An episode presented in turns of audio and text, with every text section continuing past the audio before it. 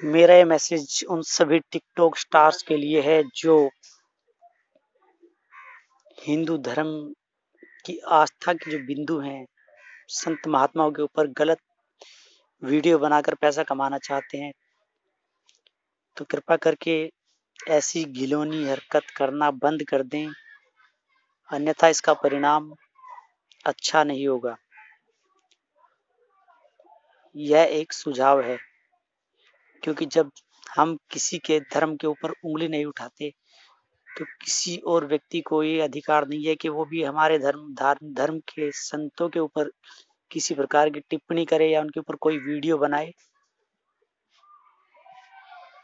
So please I request for you कि आप ऐसी वीडियो बिल्कुल भी ना बनाएँ।